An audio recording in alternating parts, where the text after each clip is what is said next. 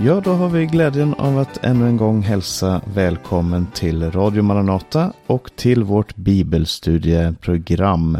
Där eh, Hans Lindelöf i Sverige, Berno Widén i Dominikanska republiken och jag Paulus Eliasson i Rumänien som eh, samtalar om romarbrevet och det har vi gjort nu i elva veckor. Det betyder att vi har kommit till det tolfte kapitlet. Och eh, med det här kapitlet så är det på många sätt en ny del i eh, romabrevet romarbrevet där aposteln Paulus går över från det ska vi säga, mer teoretiska om vad som sker i frälsningen till en applicering av evangeliet. Hur ska det här evangeliet levas ut i den här tiden? Eh, det här kapitlet är eh, min eh, frus favoritkapitel i Bibeln. Romarbrevet 12 och Romarbrevet 14, 15. De här kapitlen här som, som handlar om just det här att inte låta sig besegras av det onda utan att besegra det onda med det goda. Det är en fantastisk text som vi ska, som vi ska ta oss an här. Men jag ska inte, jag ska inte gå händelserna eller utläggningen i förväg här utan Hans ska få börja med att läsa den första delen. Jag kommer läsa eh, andra delen i det här kapitlet och så ska Berno få eh, ta sig an den sista biten. Eh, och därför så överlämnar jag ordet nu till dig Hans Lindelöf. Varsågod. Tack. Jag läser från vers 1 till och med 5. Så förmanar jag nu er, mina bröder, vid Guds barmhärtighet att frambära era kroppar till ett levande, heligt och Gud välbehagligt offer. Er andliga tempeltjänst och skicka er icke efter denna tidsålders väsende utan förvandla er genom ert sinnes förnyelse så att ni kan pröva vad som är Guds vilja vad som är gott och välbehagligt och fullkomligt. Eh, I kraft av den nåd som har blivit mig given tillsäger jag var och en av er att icke ha högre tankar om sig än tillbörligt är, utan tänka blygsamt i överensstämmelse med det mått av tro som Gud har tilldelat var och en. Ty så som vi i en och samma kropp har många lemmar, men alla lemmarna icke har samma förrättning, så utgör också vi, fasten många, en enda kropp i Kristus. Men var för sig är vi lemmar, varandra till tjänst. Och det är verkligen så att här går vi in i helt ny, en helt ny avdelning av det här brevet. Och om det tidigare handlat om att titta tillbaks på löftena och hur Gud har handlat i historien och även hur den enskilde tar emot evangelium och vad det här att hedningarna har kommit till tro på Israels Gud har fått för konsekvenser för Israel. Det var ju de tre senaste kapitlen så är vi nu inne i ett församlingskapitel av rang. Och det börjar vid altaret. Han eh, förmanar här eh, de han tillskriver vid Guds barmhärtighet att frambära sina kroppar till ett levande, heligt och Gud välbehagligt offer. Den andliga tempeltjänsten. Och den här eh, tanken att i Nya Testamentet ha sitt slag av offertjänst.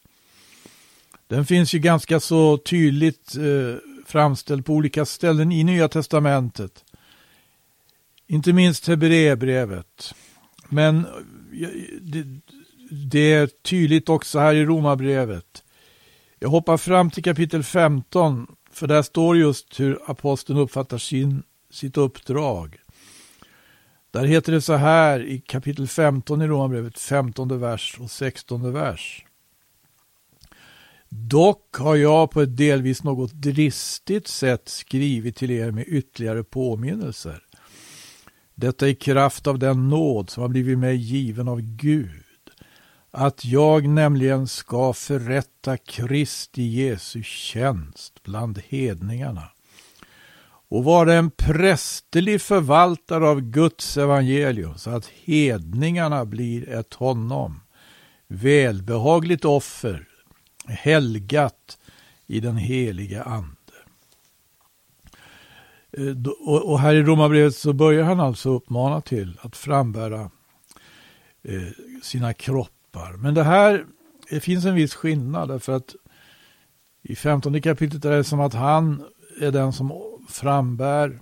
Men det här måste ske frivilligt. Han uppmanar de troende i Rom att frambära sina kroppar självmant. Och det här är ju någonting som också finns i eh, Gamla Testamentets kapitel om offer. Tredje Mosebok kapitel 1. Så heter det ju så att Gud talar till Mose, säger tala till Israels barn, säg till dem när någon bland er vill frambära ett offer åt Herren ska ni ta, ja, från jorden eller från flocken, det offret. Eh, det här är också en ton i själva kallelsen till efterföljelse som vi möter i, hos Jesus.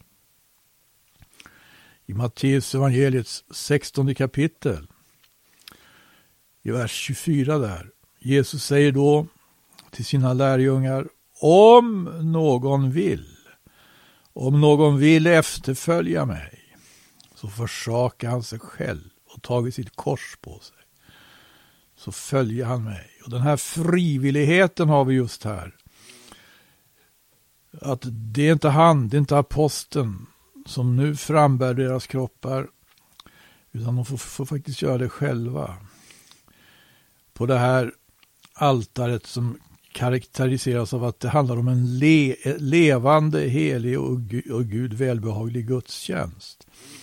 Att bli ett levande, heligt och Gud välbehagligt offer.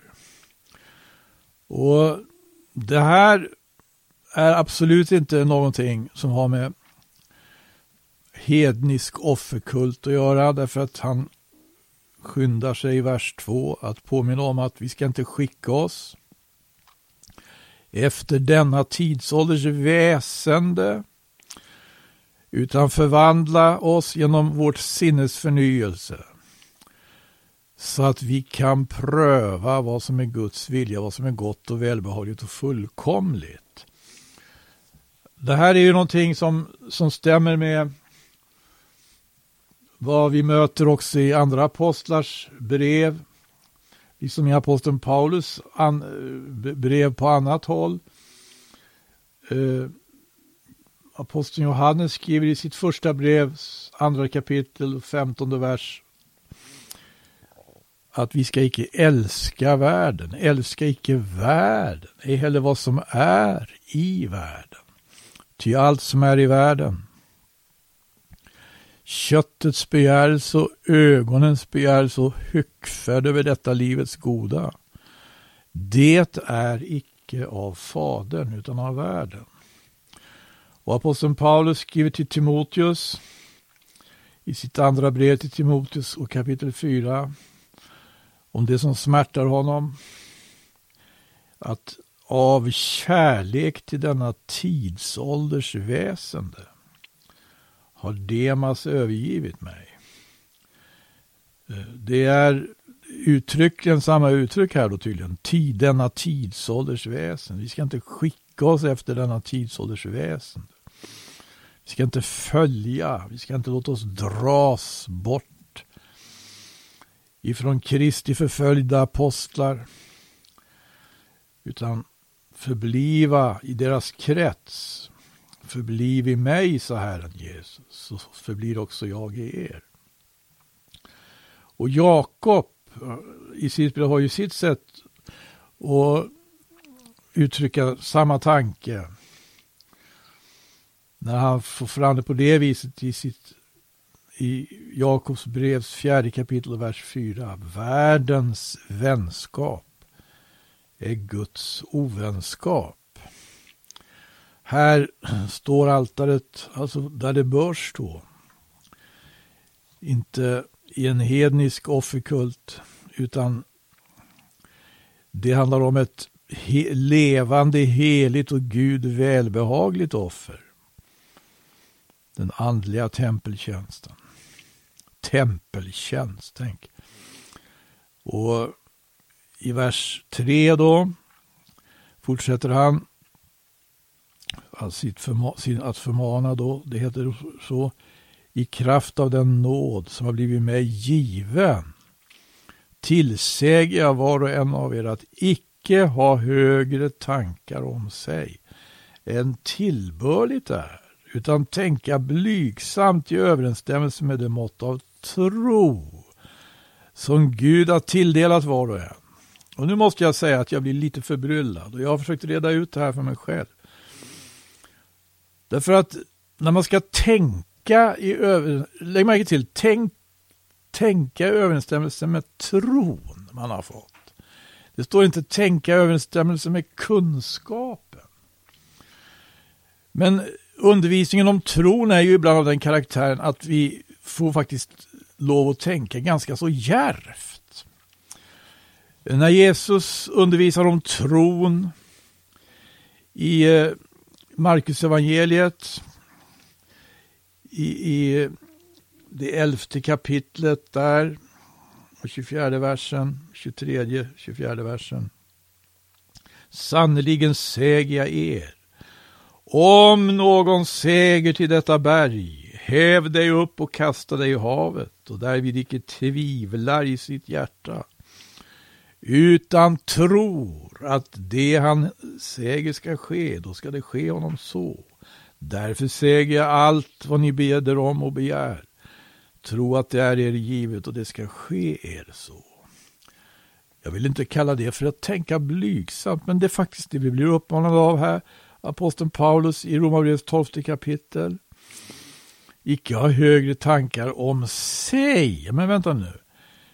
Det står inte att vi inte ska ha höga tankar om Gud och hans förmåga, men inte ha högre, höga tankar om oss själva. Tänka blygsamt i överensstämmelse med det mått av tro som Gud har tilldelat var och en. Kanske man kan säga att det finns olika slags tro. I Jesu undervisning om tro här i Markus så är det en slags revolutionerande tro eller omvälvande tro. Man kan tala om en exploaterande eller missionerande tro. När aposteln Petrus av den heliga ande får uppmaningen i tionde kapitlet i Apostlagärningarna att stå upp, slakta och ät.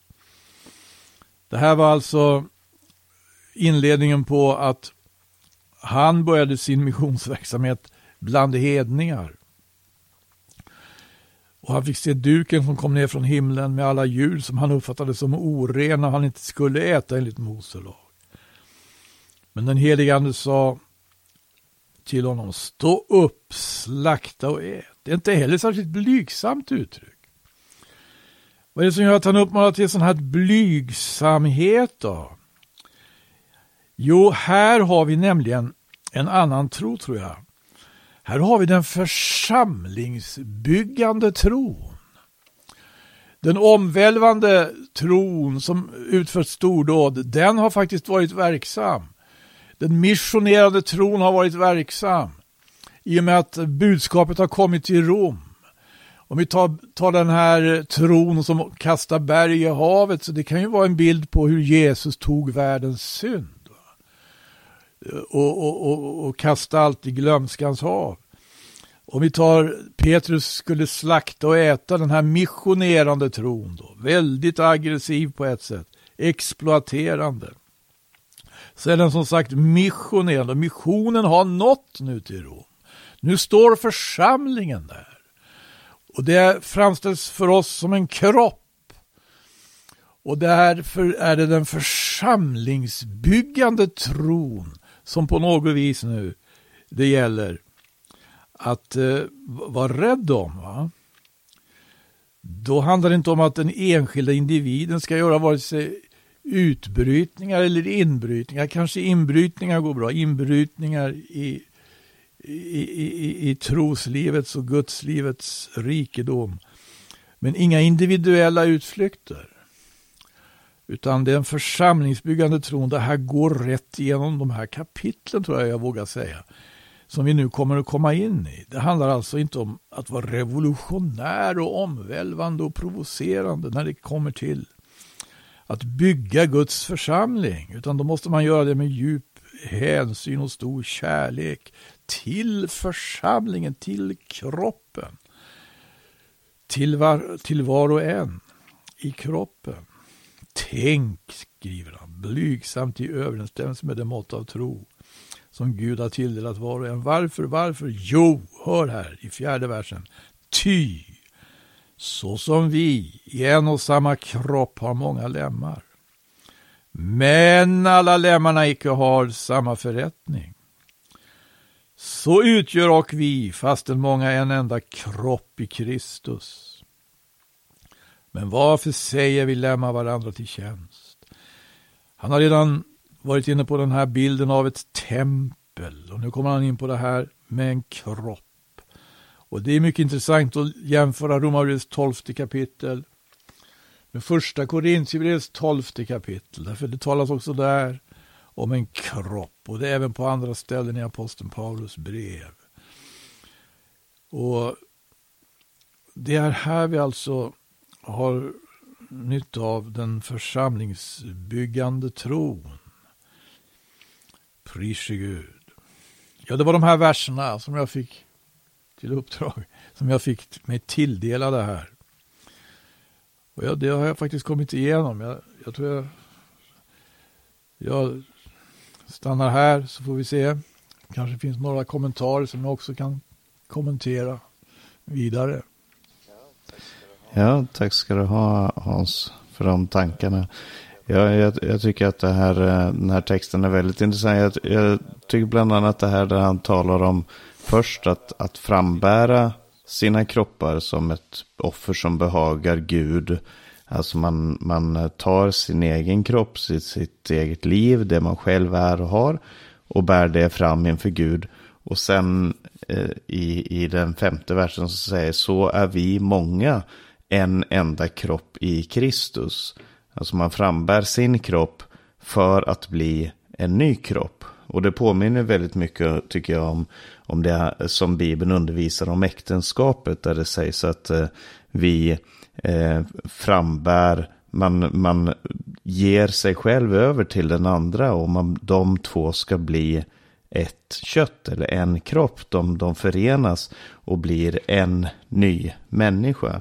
Och, och det är väldigt mycket det här som, som eh, presenteras här också, hur man, hur man blir en ny människa. Det betyder inte att man förlorar sig själv eller att man blir mindre människa själv. Men det betyder att, eh, att man är en eh, att man är någonting helt nytt tillsammans i det här. Berno, du kanske också har några tankar omkring det som Hans har läst här? Ja, det är verkligen intressant och lyssna till Hans utläggning här. Eh, många perspektiv som ges.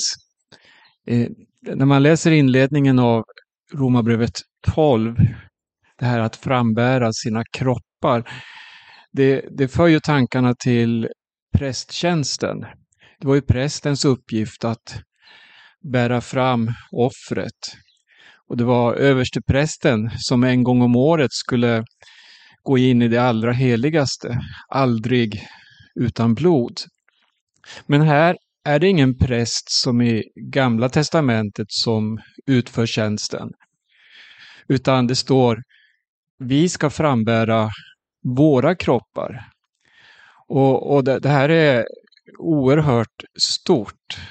Alltså från det ögonblick då allt var fullbordat, Guds frälsningsverk fullbordades, förlåten rämnade så inträdde en ny tid för hela mänskligheten. Gamla testamentets prästtjänst, den är förbi. Templets funktion som förebild också. Det var Och det var ju Gud själv som rev skiljemuren. Och här ser vi, frambär era kroppar. I Nya Testamentet så läser vi om ett allmänt prästadöme där vi var och en är präster åt Gud. Att vi var och en får träda in i det allra heligaste, att överlåta oss själva och det är Jesus som är vägen här. Amen. Mm. Amen. Ja, precis. Ja, jag ska eh, då ta mig an den andra delen här och det, allting följer ju i, i samma tankespår i den här texten. Så eh, Eh, nu kommer Paulus fortsätta tala om just vad det betyder att vi är lemmar på samma kropp. Och jag vill säga att det här kapitlet i sin helhet beskriver vilka konsekvenser som evangelium borde ha i en människas liv. Vilka konsekvenser som evangelium är tänkt att ha. Det var vad Gud önskar att se att de som tillhör honom manifesterar. Och därför ska jag läsa ifrån den sjätte versen Eh, till och med den trettonde. Där det står så här. Vi har olika gåvor efter den nåd vi har fått. Att profetera i överensstämmelse med tron, att tjäna i vår uppgift, att undervisa i läran, att förmana med uppmuntran och tröst, att dela ut gåvor utan baktankar, att vara hängiven som ledare eller att visa barmhärtighet med glatt hjärta. Älskade varandra uppriktigt, avsky det onda, håll fast vid det goda. Var innerligt tillgivna varandra i syskonkärlek, överträffa varandra i ömsesidig aktning. Var inte tröga när det gäller iver, var brinnande i anden, tjäna Herren. Var glada i hoppet, tåliga i lidandet, uthålliga i bönen. Hjälp de heliga med vad de behöver. Var ivriga att visa gästfrihet. Amen. Och, och ehm, de här eh, verserna här, de, de, eh, ja, de, de står egentligen väldigt bra på egna ben. Jag tycker att, eh, att de, bara att läsa det här så, så förstår man väldigt intuitivt att det finns någonting grundläggande här som Gud längtar efter att se. Men, men det börjar med att säga att vi har olika gåvor efter den nåd vi har fått. Dels är det här intressant för att på, på grekiska så är gåva och nåd, eh, det bygger på samma ord. Det här ordet för gåva, charismata, ibland översatt med nådegåvor. Eh, och ordet för nåd, det är då charis. Så nåd handlar om en oförtjänad gåva. Någonting som man får som man av godhet från den andres sida. Så vi har fått gåvor på grund av Guds gåva. På grund av den gåva som vi har fått. Och på grund av att vi har fått de här så har vi dem. Och det är det som är tanken. Det är inte naturliga gåvor.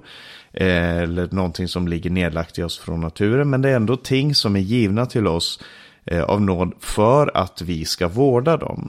Och det är det jag tror att han, att han vill sätta fokus på i, i den här texten. Att det handlar om att eh, vårda och hantera den gåva som var och en har fått på rätt sätt. Det nämns sju olika gåvor. Eh, och det är inte uttömmande på något som helst sätt. Vi vet att i första Korinthierbrevet 12 så nämns det andra gåvor som har lite annan karaktär än det här. Och det finns också andra ställen där det talas om eh, olika gåvor som Gud ger. Men, men det här är exempel på hur församlingen ska fungera och hur vi ska fungera i en församling. Och så när jag läste den här texten så ser jag ju också att, för att jag försöker alltid jämföra lite olika översättningar för att bättre förstå. Eh, och när man jämför hur det är översatt här med 1917 eller med som jag har läst New English Translation så, så finns det väldigt, alltså eh, det, det finns ett, ett spann av eller en, en väldig bredd i hur man kan översätta det här. Orden står ju som de står och de kan man översätta ord för ord. Men, men innebörden, tanken i det kan vara lite olika och som, som också kan komplettera varandra. Det är ingenting som motsäger det ena eller det andra. Men till exempel det, därför så kan jag säga att för dig som vill läsa den här texten och, och vill tänka mer på den så kan det vara bra att jämföra olika översättningar. Eh, här står det till exempel så här då i den sjätte versen att Eh, vi har fått olika gåvor efter den nåd vi har fått. Att profetera i överensstämmelse med tron. Eh, och i 1917 så står det då, har någon profetians gåva så brukar han den efter måttet av sin tro. Lite detsamma som, som Hans läste tidigare, det var väl i vers eh, 3. Där det står efter det mått av tro som Gud har tilldelat var och en. Så ska man, så ska man då tänka förståndigt och ha eh, rätta tankar om sig själv. Och här används det här uttrycket igen. Och att profetera det är att bära fram ett budskap ifrån Gud. Det kan dels vara genom en direkt uppenbarelse som det ofta var på den här tiden då. Eh, när, när Gud ofta uppenbarade, alltså han talade till sina apostlar genom uppenbarelse och det fanns många profeter runt omkring som bar på profetians gåva. Eh, och fortfarande idag så tror vi att Gud bär fram profetiska budskap, även om det inte är på samma sätt som på den tiden då, då det kanske handlade mycket om de grundläggande sakerna i läran och sånt som vi idag har nedlagt i, i skriften. Eh, men profetia, alltså de som verkade som profeter, det var inte bara att man eh, jobbade med att, att förmedla uppenbarelser som man själv hade fått ifrån Gud till församlingen, utan det kunde också handla om, om ren undervisning, att man hade ett profetiskt budskap, det handlade om utläggningen av skriften, att bära fram det som Gud redan hade profeterat och det som Gud hade talat genom skriften. Och tanken är eh, då antingen beroende på vilken översättning man läser så är det antingen att man inte ska undervisa något som går utom det som apostlarna undervisade om, alltså den tro som det heter i Judas brev, den tro som en gång för alla har överlämnats åt de heliga. Men det kan också handla om eh, eh, att man, man eh, inte skulle gå utöver den tro på Gud som man själv hade fått. Alltså den, den uppenbarelse, den tjänst och den nåd som man själv hade fått. Det var den man skulle eh, förhålla sig till. Då. Och mm, så fortsätter han här, säger vi har olika gåvor efter den nåd vi har fått. Vi har fått nåd att profetera i överensstämmelse med tron. Vi har fått nåd, och sen i vers 7, att tjäna i vår uppgift, att undervisa i läran. Och det här ordet tjäna, det, det är ju diakonos som vi har eh, använder till viss del inom kristenheten i alla fall med diakoni, diakontjänst.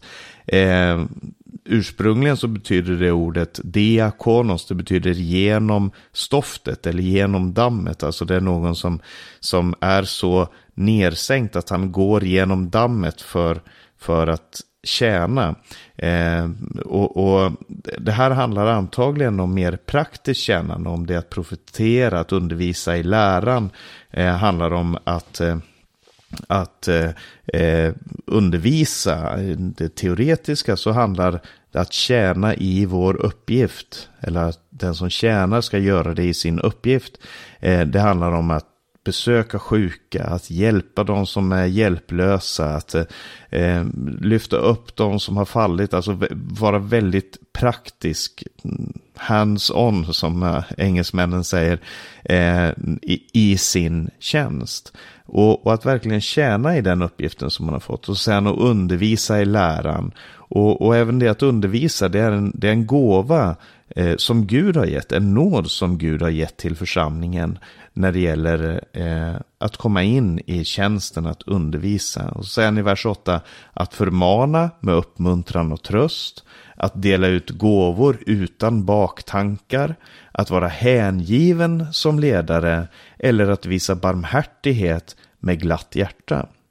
Och man skulle ju kunna sätta, det här, om man, om man hade sett en församling utifrån och sagt att har de de rollerna, de tjänsterna som, som borde finnas där. Har de förmaning? Ja, det har de. Har de, delar de ut gåvor? Ja, men det gör de. Har de ledare? Ja, men det har de.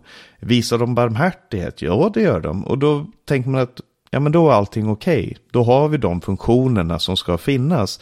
Men han säger inte bara att se till att ni förmanar, att ni delar ut gåvor, att ni har ledare och att ni visar barmhärtighet. Man säger förmana med uppmuntran och tröst. Dela ut gåvor utan baktankar. Var en ledare, en hängiven ledare och visa barmhärtighet med ett glatt hjärta. Alla de här gåvorna handlar om att tjäna församlingen och att tjäna människorna runt omkring. Och de ska behandlas med andens frukt helt enkelt. Alltså det finns andens gåvor och så finns det andens frukt och den kan du läsa om i Galaterbrevet där det står andens frukt där kärlek, glädje, frid, tålamod, godhet, saktmod, mildhet, saktmod, mildhet och återhållsamhet. Eh, och, och det handlar om att ta de här gåvorna och verkligen använda dem på det sättet och använda dem i den heliga anden. För att man kan också missbruka eh, sitt ledarskap eh, om man inte är hängiven. Man kan missbruka förmaningen om den inte är med uppmuntran och tröst. Man kan, eh, börja, man kan dela ut gåvor men det blir ingen välsignelse därför att det sker med baktankar.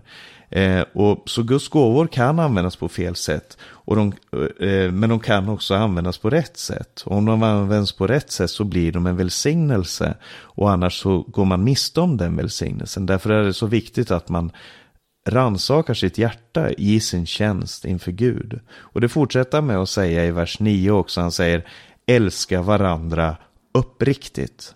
Avsky det onda håll fast vid det goda. Att älska någon i, i biblisk betydelse eh, handlar mycket om det här att uppoffra sig själv, att ge av sig själv. Gud älskade världen så mycket att han gav sin enfödde son.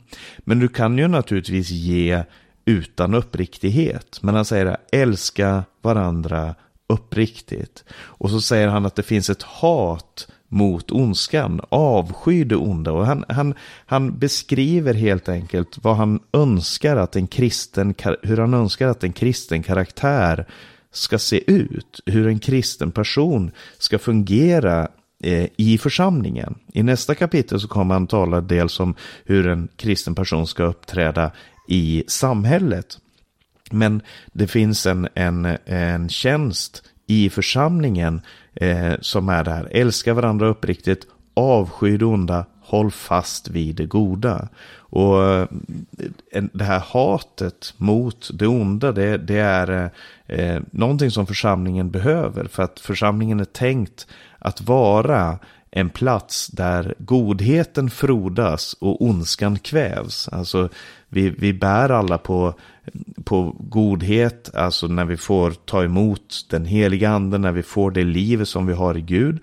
Eh, så, så finns det, som vi läste i kapitel 8, den här livets andes lag som sätter oss fri från syndens och dödens lag.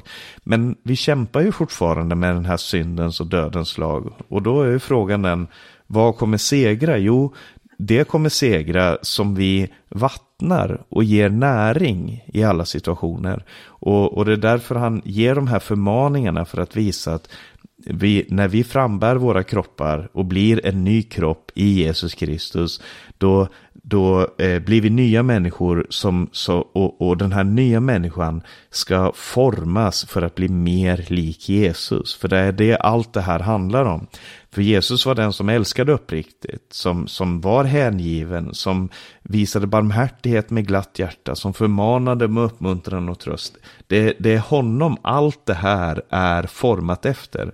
Alltså, eh, eh, eh Paulus, han har stått inför Jesu Kristi kors. Han har sett Jesu liv, han har sett hans död och uppståndelse. Och så kommer han ut med det här, det är det här vi måste formas efter. Han säger ehm, eh, var innerligt tillgivna varandra i syskonkärlek, överträffa varandra i ömsesidig aktning. Och det, det, det, finns liksom ingenting som är passionslöst i församlingen. Allting är brinnande. Det, fin, det finns en, en, en passion som ligger så djupt här. Det finns ingen möjlighet att vara passiv mot andra. Alltså man kan inte vara passiv mot uh, syskon i församlingen. Man kan inte vara passiv mot människor runt omkring. Utan den här kärleken, den, den ska man inte bara vara tillgiven i. Man ska vara innerligt tillgiven varandra i syskonkärlek. Man ska inte bara visa varandra aktning utan man ska överträffa varandra i ömsesidig aktning. Eh, och det, det här inte, handlar inte bara om att älska ett ideal eller älska en idé eller tanke. Det kan man naturligtvis göra. Jag älskar Guds ord, jag älskar, eh, jag älskar sanningen eller så, eller så här. Men det handlar om en kärlek till faktiska människor. Var inte tröga när det gäller iver, var brinnande i anden, tjäna Herren. För ivern har så lätt för att försvinna ganska snabbt och därför behöver vi förnyas i vårt förhållande till Gud hela tiden. Var brinnande i anden och sen var glada i hoppet, tåliga i lidande, uthålliga i bönen. Därför att glädjen i hoppet hjälper oss att hålla ut i lidande och det handlar om att bygga en kristen karaktär som kan stå i alla förhållanden, både, eh, både mot risken med likgiltighet och risken som finns i avfallet. Och sen till slut den sista versen som jag läste här. Hjälp de heliga med vad de behöver. Var ivriga i att visa gästfrihet. Alltså Gud manar oss att sträcka ut våra händer. Och gästfrihet här på grekiska så, eh, så vi, vi har ju det här ordet xenofobi som handlar om främ, fruktan för främlingar, rädsla för främlingar och, och, och det som är annorlunda. Men det här ordet är eh, xenofileo som betyder att älska det som är annorlunda, älska det som är främmande. Och alla de här uppmaningarna måste vi se i ljuset av det vi har läst i kapitel 1 till 11 om hur Gud i Kristus har försonat oss med honom. Det här handlar inte om att gå i egen kraft, men att vi berörs av Guds kraft. Och för att vi är älskade så kan vi älska. Och det här låter som ett otroligt fantastiskt ideal som kanske är omöjligt att uppnå. Men naturligtvis går det därför att det, det, finns en förvandlad vilja i Jesus Kristus. Det finns en inneboende helig ande. Och han säger inte att det här kommer ske automatiskt och han presenterar inte heller någon teknik för det. Men han bara säger gör det här, lev på det här sättet därför att ni har den heliga anden, ni har fått det här som gåva. Eh, det var det jag ville dela med er här. Eh, Hans, du kanske har några tankar också om, om de här verserna? Ja, just det här bilden av församlingen som en kropp. Eh, det, det har ju lyfts fram av förkunnare och, och kristna författare under senare tider. Inte minst i samband med den karismatiska rörelsen. Och liksom Eh, jag tycker det är så tydligt att det handlar ju inte om en religiös organisation. Utan det handlar om en, en levande, som man brukar säga, organism. Eh, jag, jag, jag är lite störd av hur jag, jag vet ju när jag var nyomvänd på 70-talet och då fanns en enorm förväntan alltså hos karismatiker att det här med Kristi kropp det är någonting som kommer, det är någonting som kommer nu. Det kommer att ske, det kommer att ske liksom på ett mirakulöst sätt. Och den här, den här förväntan försvann ju fullständigt. Och man började snarare resonera som så att ja, det här med Kristi kropp, det, det har vi ju, det har vi ju haft i alla århundraden. Det är de historiska kyrkorna och basta liksom.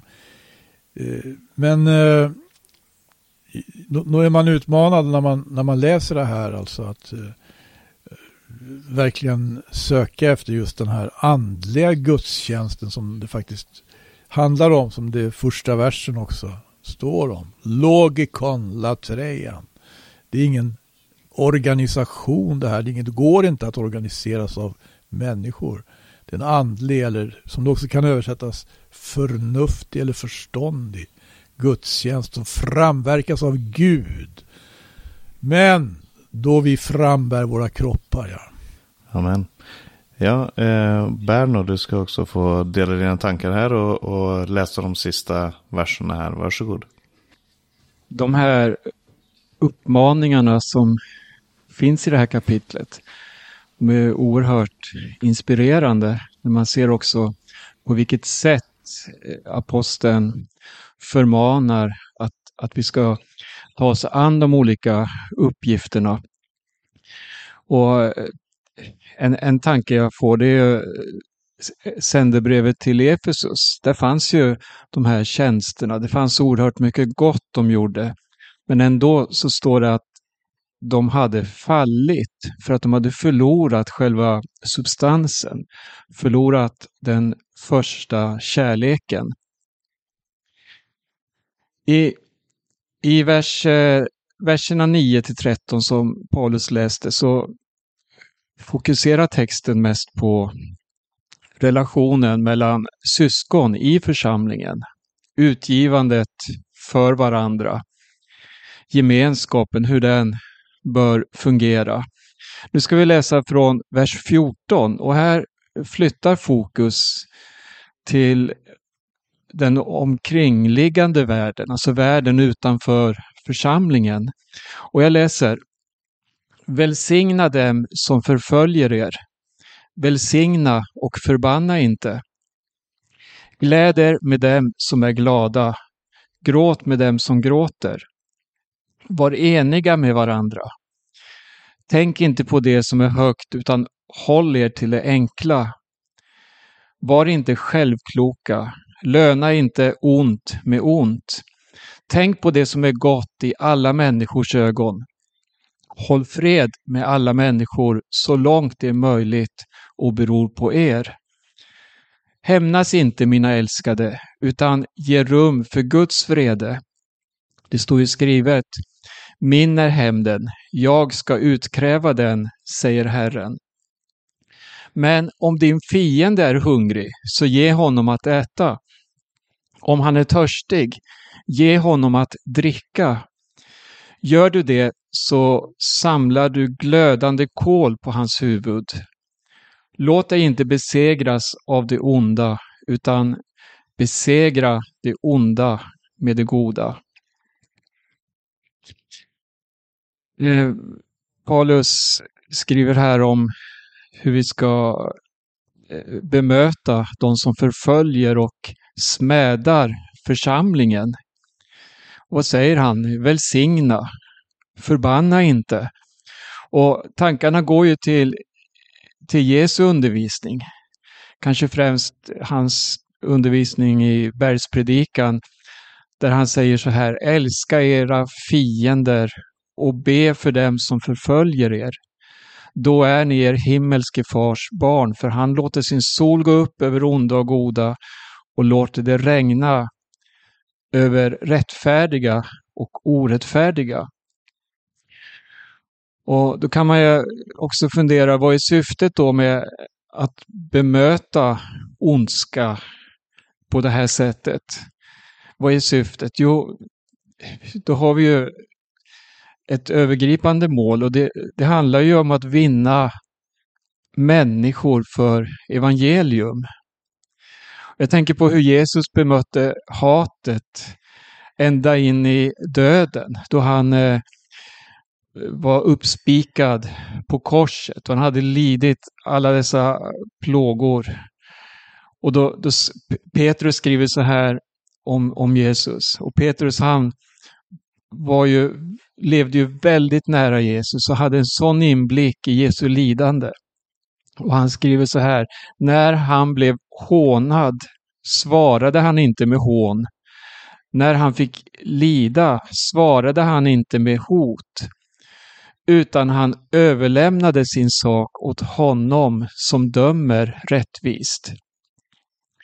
Och eh, det här är ett mål faktiskt, att, att, att äga samma sinne i våra liv som Jesus hade, det här utgivandet. Vers 15. Gläd er med dem som är glada. Gråt med dem som gråter. Det handlar om medkänsla, att dela glädje och lidande, att sätta sig in i sin eh, nästas situation och agera då som om det gäller ens eget liv. Och då frågar man då, vem är min nästa? Och här kan vi också se på Jesu undervisning. Inkluderas även de då som förföljer och smädar? Ja, faktiskt. Det, det är Bibelns undervisning som säger så. Vers 16 så, så uppmanas till enighet. Där. Det står var eniga med varandra. Och eh, Det här återkommer också i annan undervisning. Inte minst hos Jesus, men också hos Paulus. Han skriver till församlingen i Efesus. Gör allt ni kan för att bevara andens enhet genom fridens band. Ehm, och här kommer vi till det här också som redan har nämnts då i det här programmet. Det står vidare i den här texten till Efeserna, en kropp, en ande, en Herre, en tro, ett dop, en Gud som är allas far.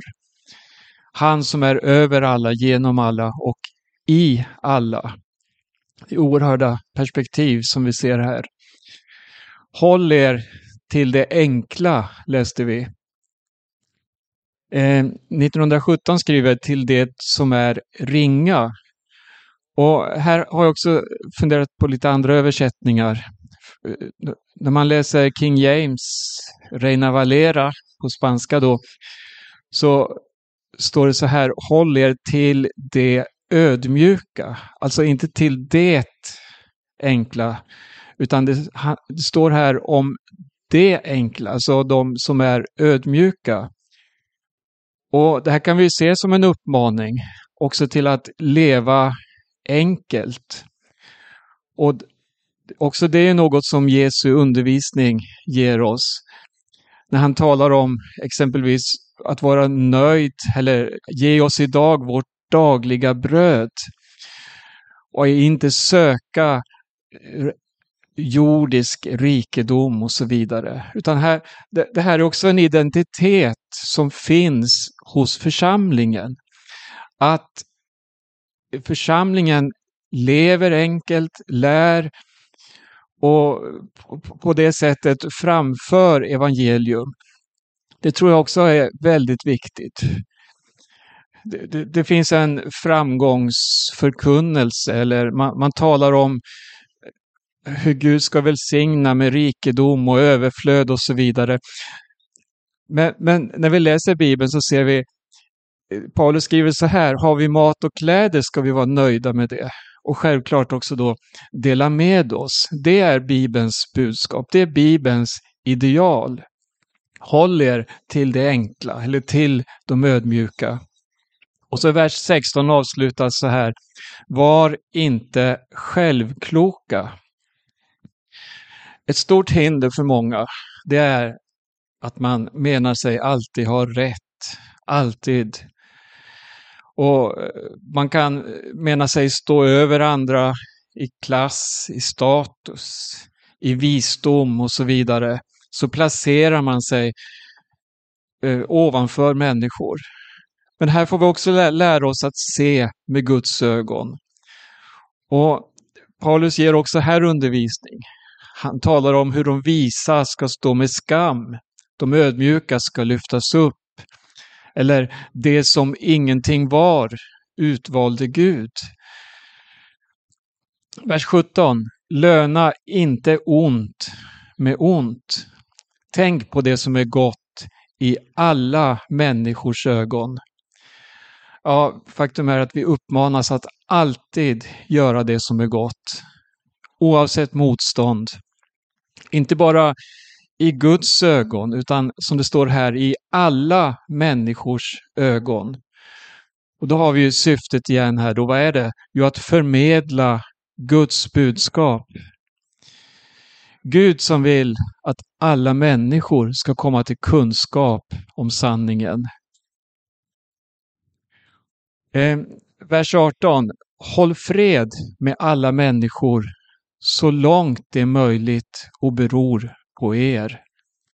Alltså gör allt som står i din makt. Och vad gör vi sen? Jo, vi får överlämna det hela åt Gud.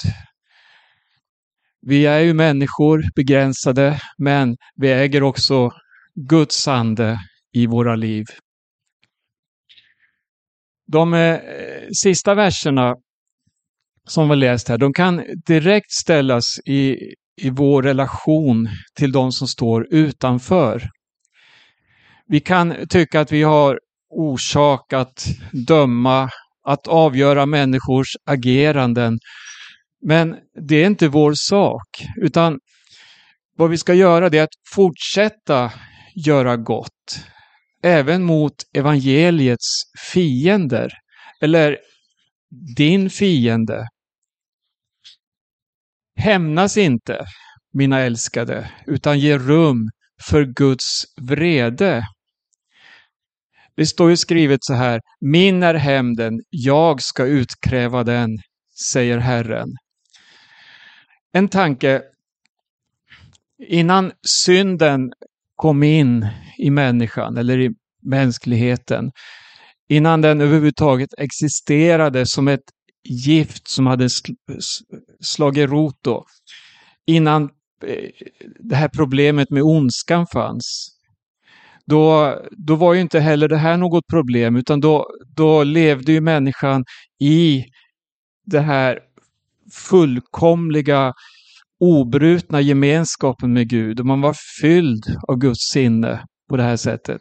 Men efter så ser vi hur det pågår en ständig kamp mellan ljus och mörker. Jesus han sa att världen hatar honom.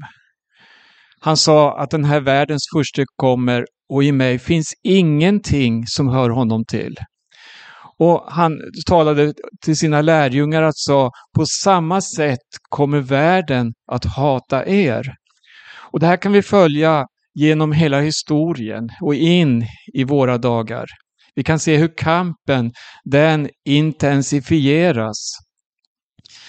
Dock så uppmanas vi aldrig att ta till världsliga vapen, att med våld lösa våld och att möta hat med annat hat.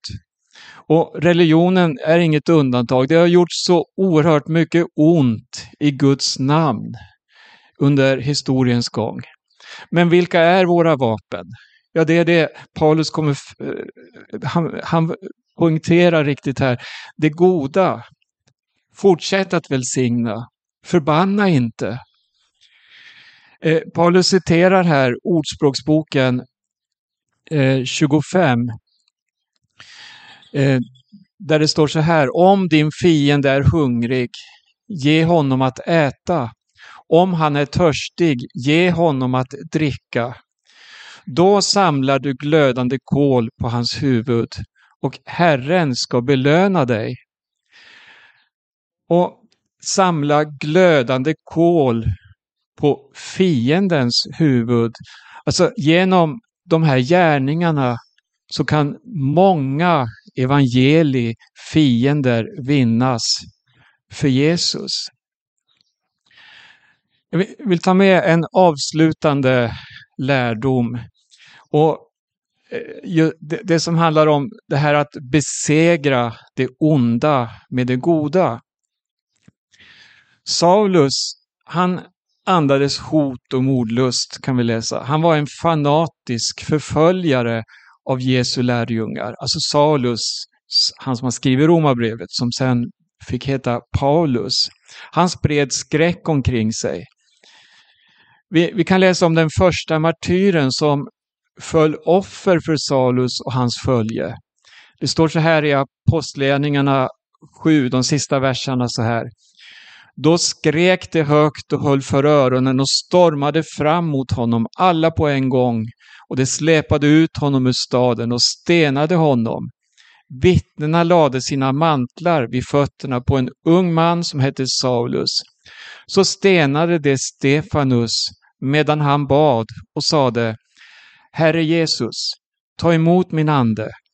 Sedan föll han på knä och ropade med hög röst Herre, ställ dem inte till svars för denna synd. Med de orden somnade han in. Och Saulus hade samtyckt till att han dödades. Här ser vi Stefanus. Han besegrade ondskan med det goda. Han bad för Saulus och de som stenade honom. Tror ni att det här påverkade Saulus? Absolut att det gjorde. Det här var en del av det som ledde fram till hans totala kapitulation. Han som sen blev ett Jesu vittne, en Jesu Kristi martyr också han. Så vägen framåt är att tjäna Herren med samma sinne och överlåtenhet. Och Paulus inleder romabrevet med den här förklaringen. evangelium är en Guds kraft till frälsning. Amen. Amen. Tack ska du ha Berno för de orden. Eh, Hans, har du några tankar om det som Berno har läst här också? Ja, jag vet inte om vi hinner säga så mycket men jag kommer ihåg hur Arne Imsen lyfte fram just det här. Det var faktiskt eh, mycket eh, påtagligt då när vi stod inför att bryta upp från Gamla Bro, från Gamla Brogatan 27 och flytta till Bällsta. Det här om att eh, just de här sista verserna i Romarbrevet. Det stod så... Jag, jag bara kommer att tänka på. Ja, det, det, är någonting väldigt eh, mäktigt i det här. Låt dig inte besegras av det onda utan besegra det onda med det goda. Det här församlingen eh, är så, jag har så mycket kraft skulle jag vilja säga. I, i, det finns mycket kraft i evangelium genom den här tron på att godheten kan besegras av ondskan även i de situationer när det ser ut som att det motsatta skulle vara sanningen. Men som Hans sa här, vår tid har gått och nästa vecka, om Herren dröjer och vi får leva, så ska vi gå in i kapitel 13 som är ett väldigt spännande kapitel som handlar om församlingens förhållande till samhället bland annat. Jag får säga stort tack till er som har lyssnat och stort tack också till Berno Widén i Dominikanska republiken, Hans Lindelöv i Sverige och jag Paulus Eliasson eh, som är i Rumänien just nu. Vi säger Guds rika välsignelse till er alla och på återhörande.